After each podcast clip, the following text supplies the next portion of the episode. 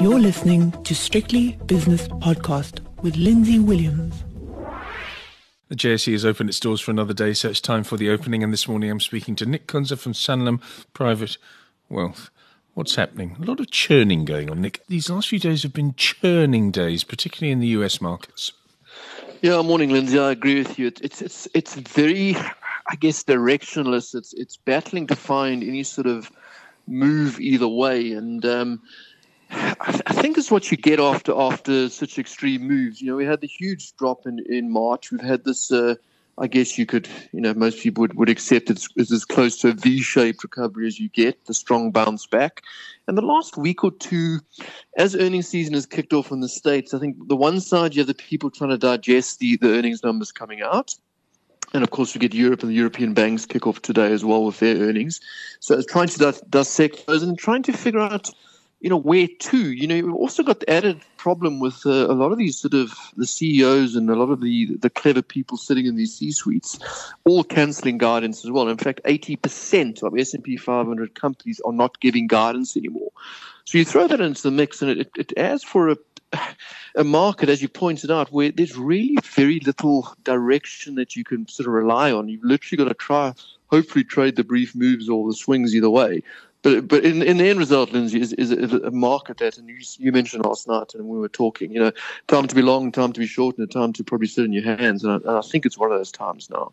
Yes, indeed. On the Tuesday trade last night, we decided to do absolutely nothing because uh, we have to wait for the for the next move, the next mm. convincing mm. move. I do know that um, there are certain things happening in Europe and certain things happening worldwide. I know CNN is not representative of the truth always, but it is highlighting countries that are suddenly seeing a spike in coronavirus cases.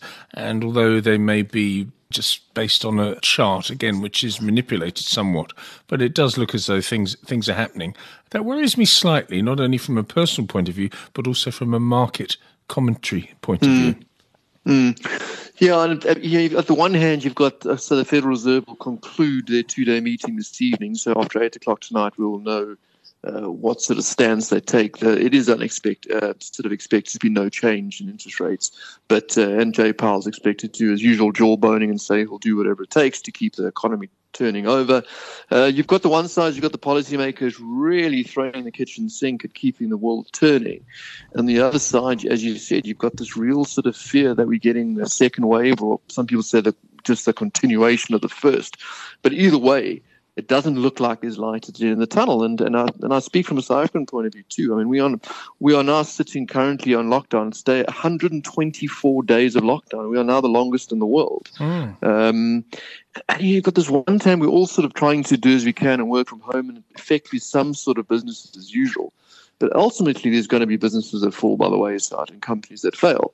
Um, and for us as, as money managers and got to figure out where to put your cash, it's becoming more and more difficult. Where do you park your cash? Where do you look for a return right now? So, yeah, it's a difficult one. And it's been a, something tells me the second half of this year, you know, the easy money was with the big bounce back in March. The, the, the, the easy money's been made. I think the second half is going to be tough. It's going to be tough. Uh, let's have a look at the markets. Are they tough this morning? Well, certainly not for the Rand because the dollar Rand is 1639.88 is the, the absolute accurate quote. So let's call it 1640. The British pound against the rand is 21.25. The euro rand is 19.29. The euro dollar, this is the big one again, 117.60. We thought it was looking a little bit stretched, the euro that is, but uh, not a bit of it. Up it goes again, the euro by around about a third of a percent. Uh, the gold price, 1960. 1960, all time record highs overnight. It's barely changed in the last 12 hours, but it's an all time record high, mm. certainly on this show anyway. Uh, platinum is 943, which is down $16 an ounce or 1.6%. Where's palladium, please, Nick? Also down $24, so 1% at $2,260 an ounce. Crude oil, West Texas, is $41.23, which is up half a percent or 19 cents per barrel. Brent crude oil is up 26 cents a barrel or 0.6% to $43.48. So we've got three different industrial commodities doing different things. Platinum and palladium down and the oil price up, but gold, 1960. This is amazing. I know we were banging on about it, but um, goodness me, it'll be 2000 before you know it. Yeah, look, I must I must point out as well um, that about an hour ago it was down about eight dollars. So it, mm. it, it really sort of as the Europeans come in, as the traders wake up, again, it's one of those those asset classes at the moment where you buy the dips. So it's down eight dollars, everyone steamed and bought. It's back to unchanged already. So you, if you long gold, you just got to stick it out for now. Look, I think it's going to get very volatile leading into that eight o'clock meeting tonight, depending Yeah. on what the Fed says. You know, obviously with what what's going to happen with the dollar. But for now, it's um, it's it's sort of basking in the sun, as they say.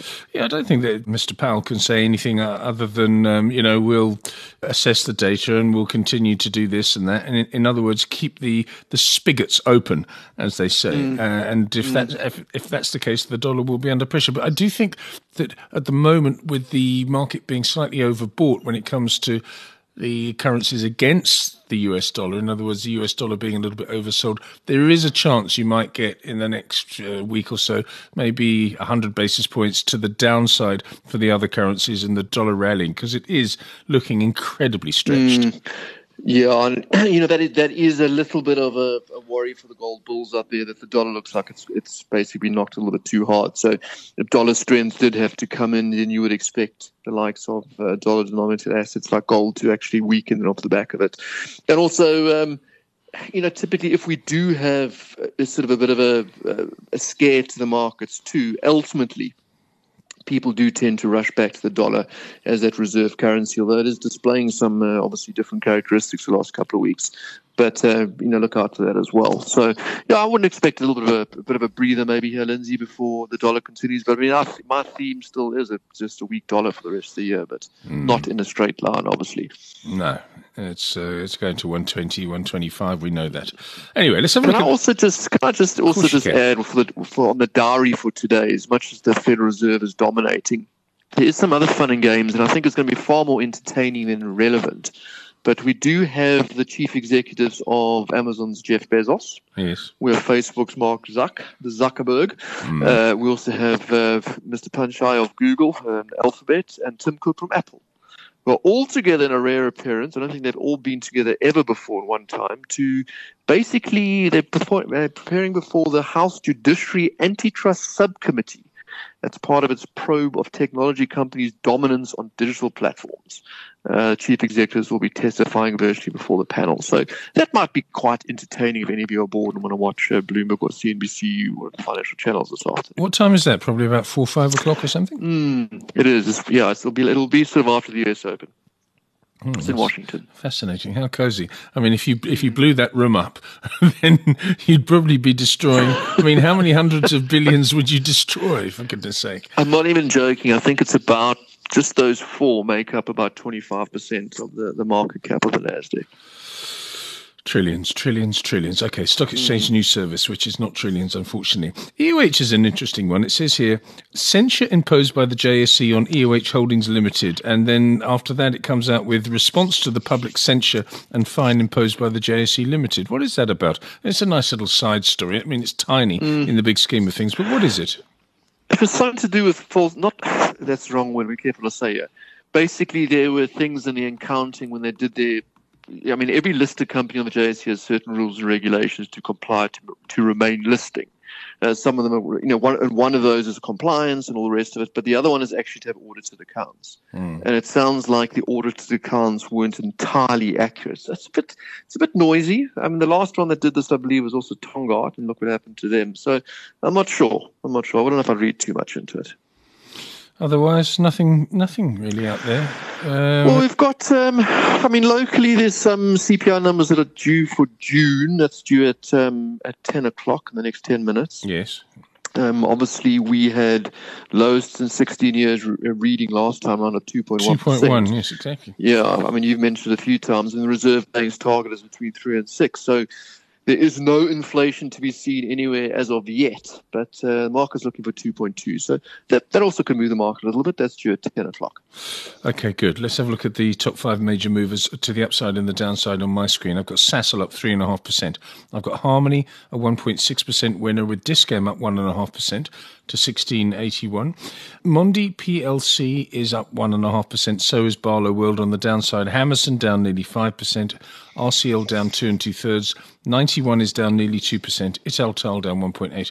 And British American Tobacco down one and three quarters percent. Any other corporate news stories on the grapevine? No. Not, I can't even try and make one up. But I, I, will say this, just following on from my theme yesterday when we were speaking with David, and we just said what, what sort of stood out for me, and I said uh, seems to be a little interest in the small cap space, a little bit of sort of bargain hunters.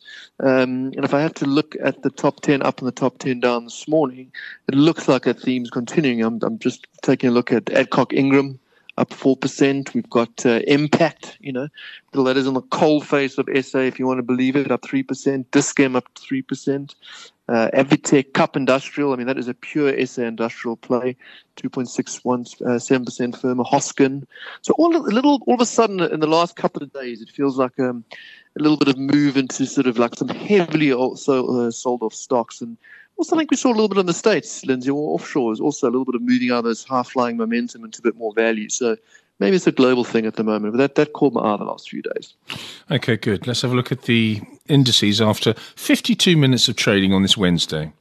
Yeah, on this Wednesday, I think this is day three. Three days up so far. If we stay like this by the end of the day, um, fifty-six thousand five hundred sixty-six is the number on the JSE All Share.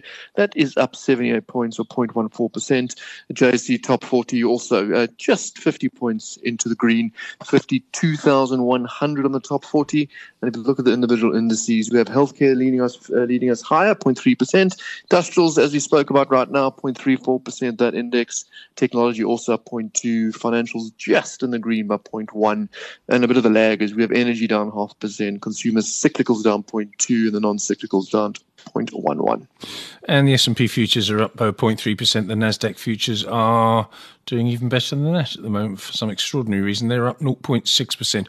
Nick Kunze, thank you very much for your time this morning. That was the opening. Nick Kunze is from Sanlam Private Wealth. He'll be back with me and David Shapiro tomorrow evening uh, for the five o'clock shadow.